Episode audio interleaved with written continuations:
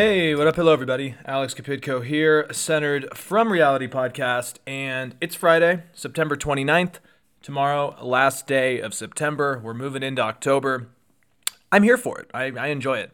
Got back from a run. It is windy and gray, and I like that too. I, I don't know. This time of year, I kind of enjoy having to be inside and just it's kind of getting cooler and stuff. I mean, it's not really cool still. It's like 63 out, but anyways, things are changing. But Today, I want to talk about a mix of different things, including Trump's fake pro workers rally that he went on, where the media made it sound like he was going to a pro union factory in Michigan.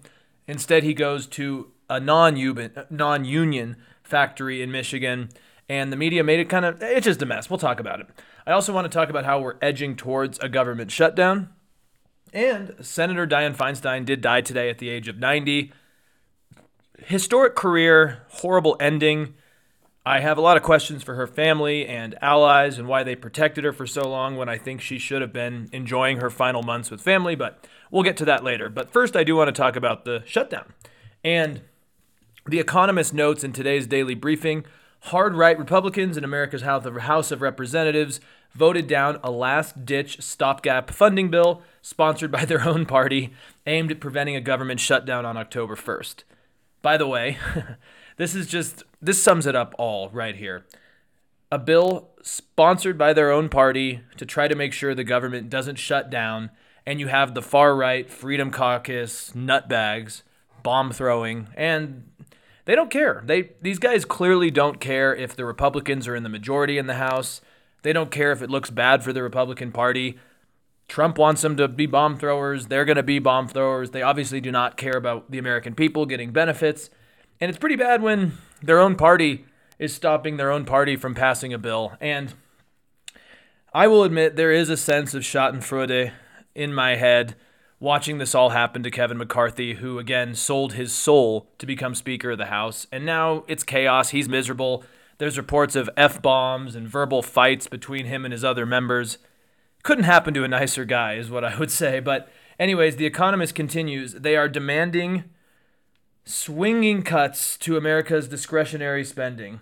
The defeat is another blow to Kevin McCarthy, the beleaguered Speaker of the House. Now, just to put this into perspective, here's a few things that would happen on October 1st if this doesn't happen. By the way, October 1st is Monday. I know every time there's the potential for a shutdown, everyone's overreacts, says it's going to happen, and then they reach a deal at the 11th hour from everything I'm seeing, this seems like one of the cases where there actually could be a shutdown because Kevin McCarthy's a horrible leader. He's not the brightest bulb in the shed, and he's dealing with crazies and the pressure of Trump. It's even gotten to the point where Mitch McConnell and the and the Senate Republicans are talking with Democrats on how to fix this. Back back in May, when this was first looming, Kevin McCarthy was actually working with Mitch McConnell, but this time around, it looks like Mitch McConnell and Senate Republicans are just like, screw this. We're not going to even work with these people because they're not serious, and we're going to work with Democrats to try to stop the government from shutting down. So it's a nightmare for the House Republicans. But basically, on the first week of this shutdown, about, about 10,000 low income children would immediately lose access to Head Start programs, which are quite important for development, especially when the resources are lacking transportation and construction around cities and on roads would uh, stop across the country. Now, I joked to a friend earlier, I'm like, maybe this would be good for my commute to work because Caltrans wouldn't be able to work on the roads that cause all the traffic in the morning. But, you know, obviously our infrastructure is not exactly in great shape. So we don't want infrastructure spending to stop either. Also, SNAP, which is the food stamp program, SNAP funding would be uncertain after October 1st not good for low income families that need to eat, right? People like food, food's important, so that would be a bad one as well. And this one because I'm kind of a I'm kind of health anxious about my food. The FDA would uh, not be able to inspect as well. So the FDA, the Food and Drug Administration, would see food inspections getting disrupted. So that's always good. Isn't that nice to hear? Like maybe that uh, Foster Farms chicken isn't going to be inspected quite as quickly or there could be disruptions. Yeah, that's not what you want in a rich, somewhat stable society. And CNN also notes that during the last government shutdown in 2018 2019, an estimated 420,000 federal employees worked without pay.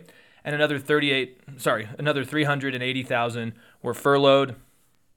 I should note Social Security checks would still be dispersed, and it's not like law and order and justice and crime and all that stuff would be stopped, but it's not a place we want to be in.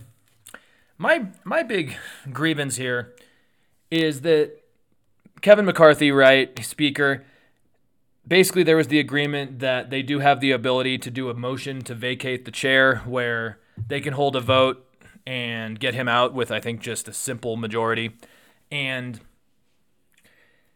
basically this is a bluff right now by the crazies like Matt Gaetz because the motion to vacate is just not going to work because there's really no one else to take Kevin McCarthy's job. Like I don't see like Matt Gaetz getting it. I don't see Jim Jordan getting it. So, uh, Congressman Scalise, I think, was the other one, but he has cancer now, and so I don't think he is obviously fit for that either. So, look, McCarthy should call the bluff, work with Democrats, and keep the government open. Obviously, he's already unpopular.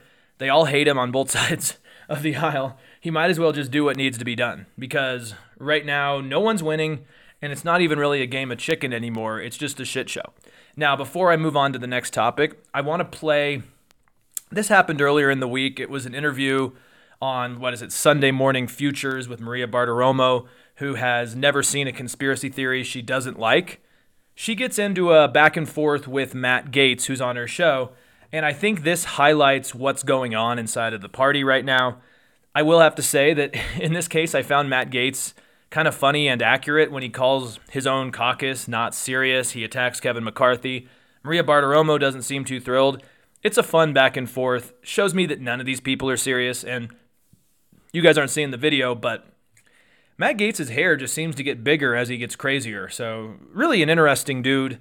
By interesting, I mean a POS, but we'll call him interesting to keep it uh, PG and friendly here. Anyways, now here's joining the us, one of the people holding up an agreement uh, to fund the government, Florida Republican Congressman Matt Gaetz. Uh, Congressman, thank you very much for being here this morning.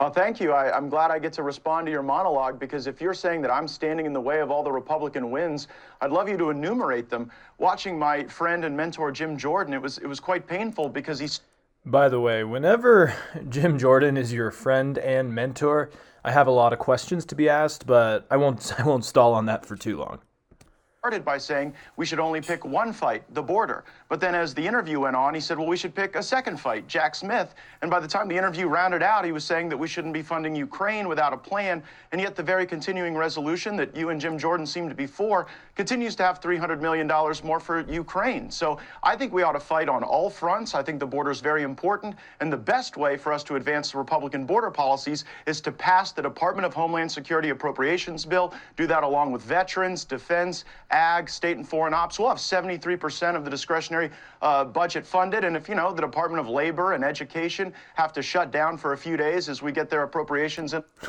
Labor and education. Those are the two things you always want to shut down, right? Uh, that's certainly not something that is is uh, optimal, but I think it's better than continuing on the current path we are to America's financial ruin.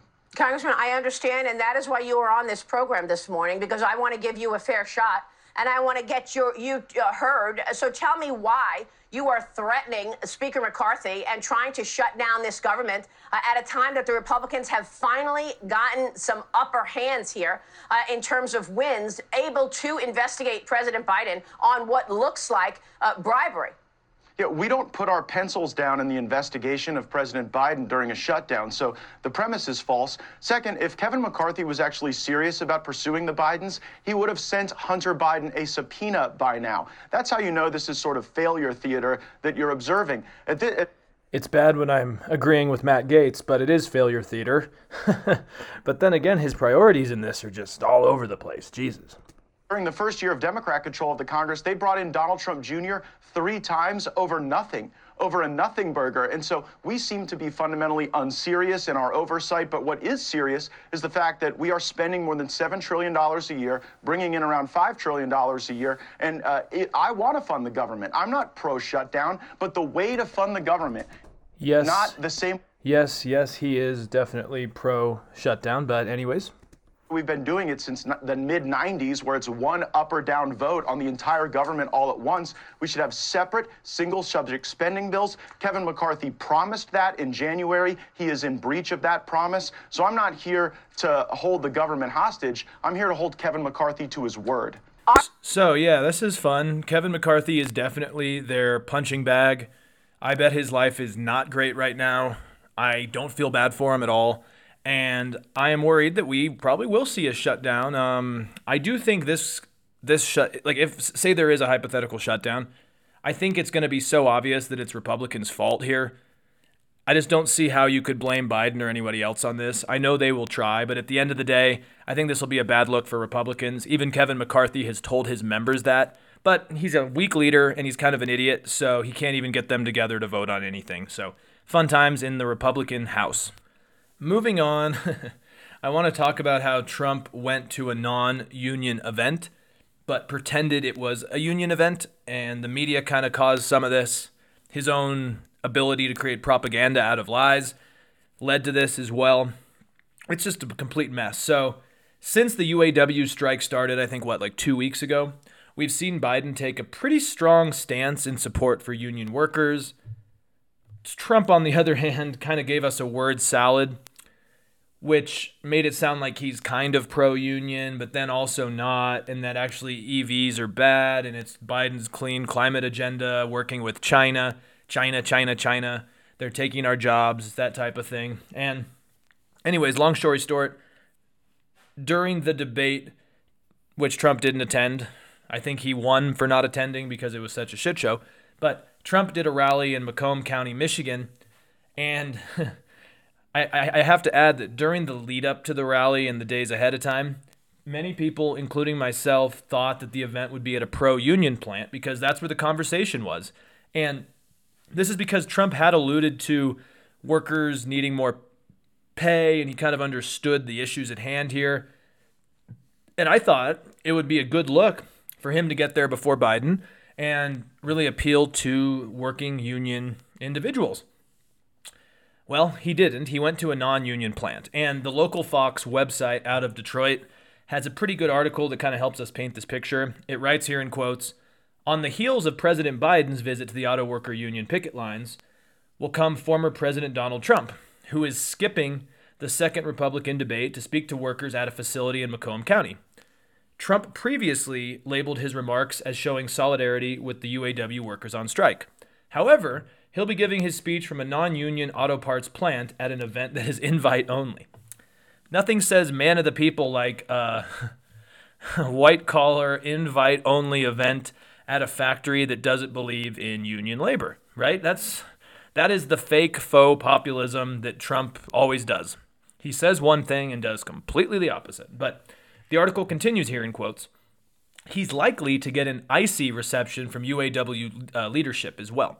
The union president spoke, that's Shawn Fain, by the way, spoke with a national cable news Tuesday night, calling it, in quotes, pathetic irony that Trump would hold a rally for union members at a non union business. See, it is pathetic irony, but it is so Trump. It is so Trump. And the article also notes that the place Trump spoke at was Drake Enterprises, which is an auto parts supplier, according to the Michigan AFL CIO, which encompasses several different union groups. Drake Enterprises is a non union manufacturer and supplier. So I can't say I'm surprised, but there are just so many contradictions, and this is just such a glaring contradiction of Trump. But look, like it or not, this doesn't actually surprise me at all because while the MAGA base could be seen as pro union, and I think a small majority of union workers do support Trump as president, we have to remember that the donor class of the Republican Party is not pro labor unions, and many states that Trump will need to carry are right to work states. So he can't just go out there supporting unions in a full manner when he needs to appeal to right to work states, especially in the South.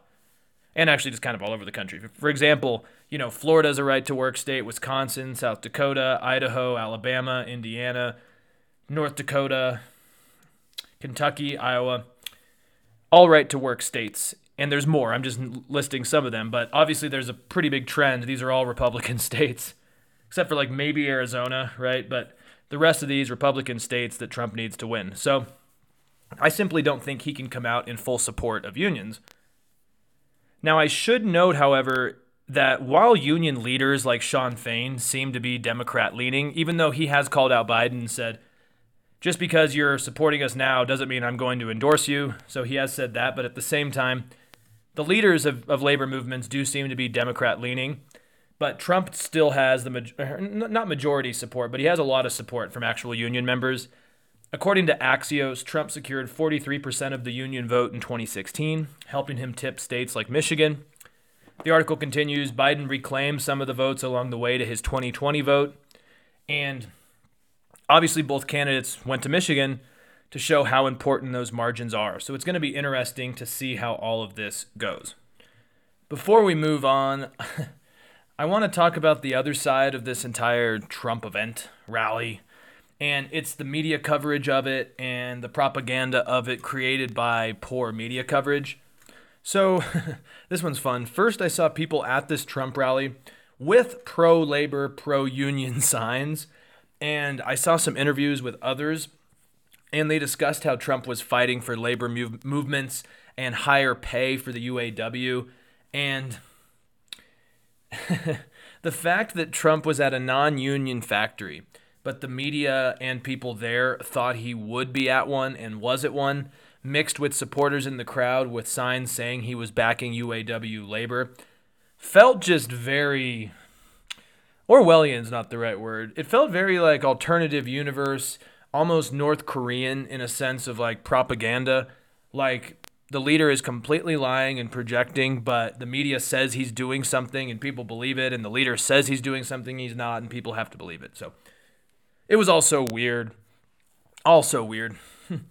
now, sticking on the media part for a mo- moment, um, Adam Serwer, who um, writes some pretty good articles for The Atlantic, has a piece on this entire fiasco and how the media kind of made this worse and about how Trump's kind of hollow right wing faux populism doesn't actually serve helping people.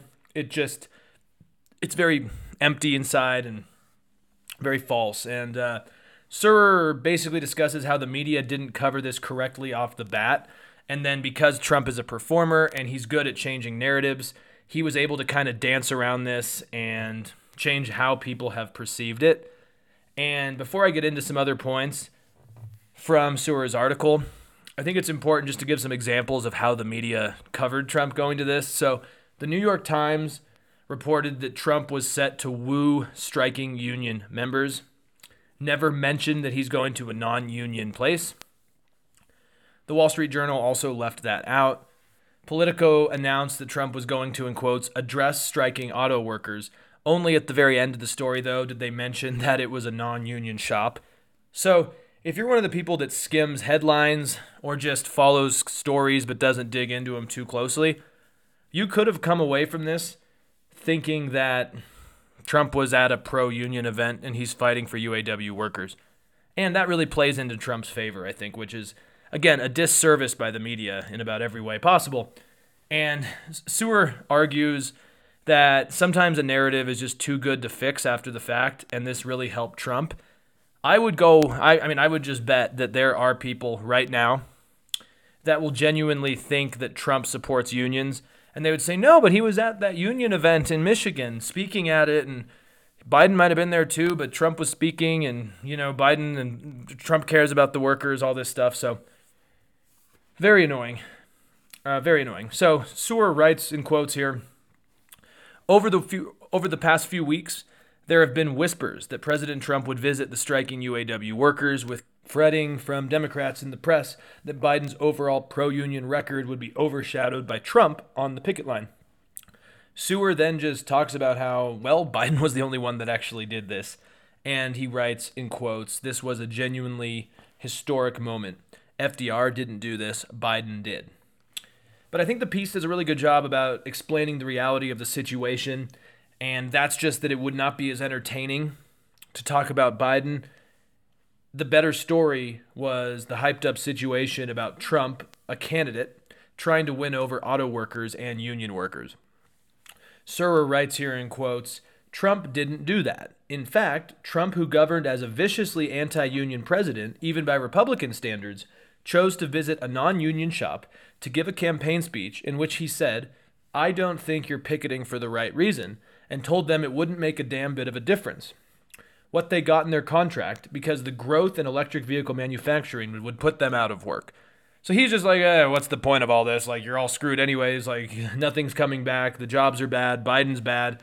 You know, just his typical rhetoric. And I think I think this really is a good example of Trump's just emptiness in when he's using right-wing rhetoric and this just faux populism. He doesn't support the workers. It's just this, as uh, Serwer writes, a cosplay populism of superficial working class aesthetics that end up backing the bosses instead of the workers. Serwer also writes Telling strikers that they should give up trying to get a better deal is not supporting workers or supporting unions.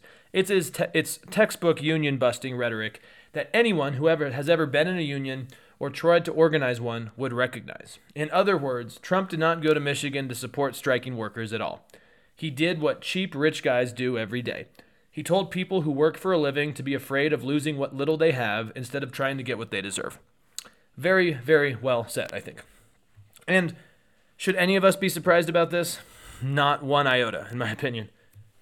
Moving on, though, I want to just briefly talk about the Biden side of this for a minute because Bidenomics, in my opinion, I'm talking about like Build Back Better, parts of the Green New Deal kind of protectionism against Europe, China, a lot of our trading partners in in regards to building up our electric vehicle manufacturing, etc.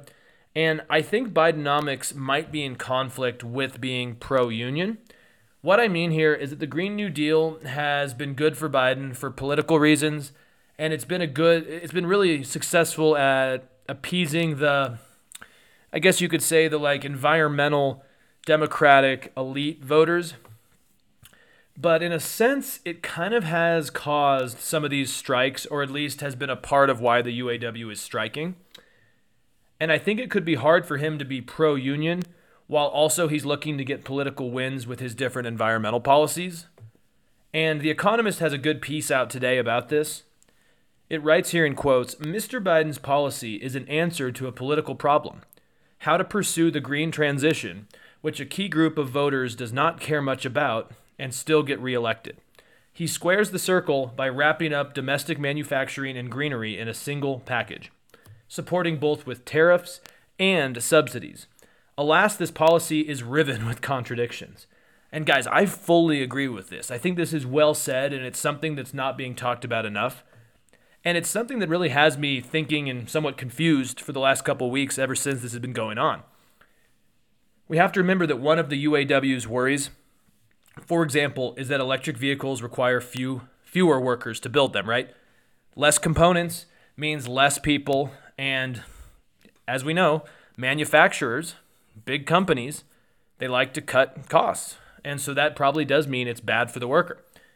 I would argue that this is also because the union itself is seeing its influence slip away because we have those non union plants in the South, and we also have non union battery factories as well. And The Economist writes here in quotes For the car makers pivoting from gas guzzlers to Volt vehicles, as the federal and some state governments want them to do, will require a lot of capital. A generous settlement with the UAW could make this harder, slower, and worse down the road.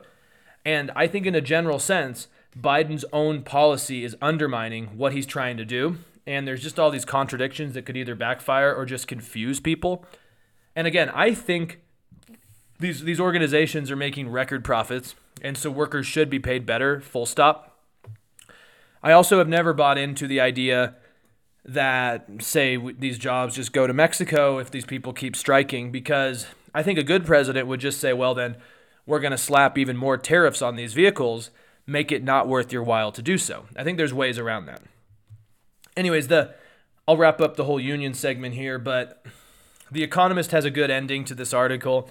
It says here in quotes, if the unions and car makers reach a deal in a few weeks' time, Mr. Biden will come out of the clash looking stronger.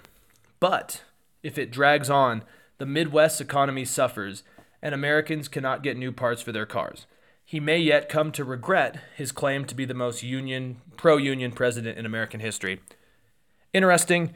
It's too early to tell, but I can see how this could backfire if it drags on for a long time. We'll see. Anyways, the last thing I want to talk about is Dianne Feinstein. I've talked about her for quite some time now because she's had health issues that have, I mean, she's had health health I can't speak health issues that have ranged from hospitalizations from shingles to encephalitis, bad falls, the potential of dementia. She's been busy and it's become a huge distraction and just time consuming endeavor. A lot of people have wanted her to resign for a while, but she's kind of become embattled. She obviously had a lot of lapses in memory. There were reports that just her staff were pretty much doing everything for her I've done other episodes on it. I'm not going to stay on this for too long, but either way, it's it's been a mess, and sadly, uh, she did pass away. So the Economist writes here: Dianne Feinstein, America's longest-serving female senator, died aged 90. The Democrat from California spent three decades in the upper chamber, where she led efforts to ban assault weapons and investigate the CIA's torture programs. Previously, she had a long career in San Francisco, where she was mayor, her health had declined in recent years, leading many to question her fitness for office. I should also note that Gavin Newsom, Governor Gavin Newsom, is going to, to appoint her replacement. I hope it is not Adam Schiff. I really do. But I'm worried it's going to be. We will cover that as things change. Now, I understand this is a, you know, it's a tough subject, sensitive subject. I'm sorry for her family maybe it's too early to criticize her at all, but I think I think there's interesting topics to be had as this is kind of a lesson in a lot of ways. There is something to me that's even more tragic though than just the death.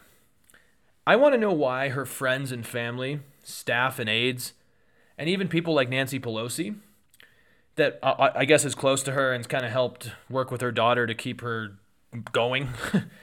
I'm confused why they didn't try to get her to resign so she could enjoy her final months. I just don't know what the hell they were doing and why her staff was not speaking out or expressing threats. They were basically just rolling her around in her wheelchair and protecting her from the public knowing that she was really at the end and in decline. And it's not good in a democracy. And it's also sad uh, for her. Like, I don't think it was right for her family not to step up and say, like, she doesn't have the capacity to do this. And, anyways, I will save my more critical stuff since this is all new and fresh. But I just question why people let her stay in office for so long. That's pretty troubling to me. Anyways, Mark Leibovich, Atlantic writers, I think he's a staff writer, um, writes some great profiles in the Atlantic, and he has a pretty interesting piece that I think is a good testament to what happens when you hold on to office for too long. And the article discusses one lesson of Dianne Feinstein's career is that if you stay in your job too long, you will risk losing control of how it ends. You will risk losing control of the finale. And I think that's extremely well put. Also, it starts by Leibovich kind of reflecting on whether he should even write this piece right now. He notes some other things I've talked about. He discusses her successes, obviously, like how she set, yeah, she stepped in as mayor of San Francisco after her predecessor was assassinated. She was a big proponent of gun safety, longest serving woman in the Senate. As chair of the Senate Intelligence Committee, she was really involved at looking at some of these CIA black sites where they were violating human rights, torturing people in secret prisons. She's been highly involved and not my favorite senator by any means, but I think she did a lot of good things, and you can't deny the historic nature of her career. So, Leibovich gets into all of that. But then he questions is it too early to put this piece out? He, he even writes, yeah, probably, but he does anyways. And he notes she should be respected, but then he gets into the stuff about how her hospitalizations, medical bills, lawsuits over her late hus- husband's estate just made her time a distraction. And she was barely there. She got feisty with people when people actually challenged her on her health, memory, if she was even able to do the functions of her position.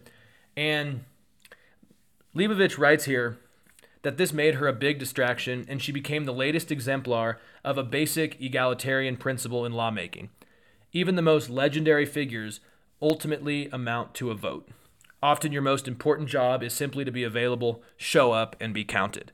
And basically, I think what he's getting at is that she, I mean, as she became kind of a hurdle for nominating Biden appointee, or I mean, sorry, um, yeah, approving nominees from the Biden administration, judicial decisions.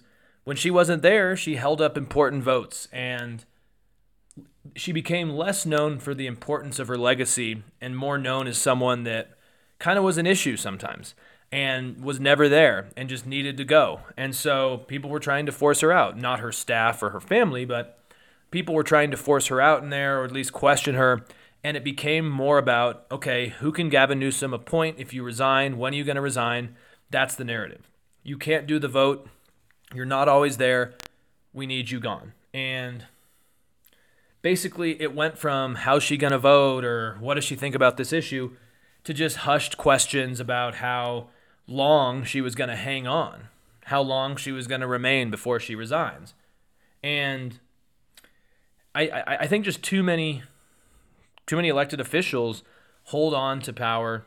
They cling to power and in, instead they should go away gracefully more often. Because when you do that, you can be the one who writes your final chapters as a career elected official and not have it written for you. And I think that's why Romney obviously resigning or or saying he's not going to seek reelection a couple weeks ago was a good telling of that. He is setting his own narrative. He determined his finale. In this case, unfortunately, Feinstein's final chapters tough and hard to watch. And again, I don't think that should take away from the good things she's done, like I mentioned earlier. But I think it's a testament to other senators, other Congress people that you should really try to understand when your time comes so that you can be in the driving seat of how your final chapters are done.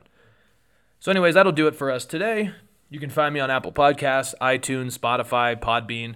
You guys know the rest. Again, enjoy the rest of your Friday, enjoy your weekend. We'll be back.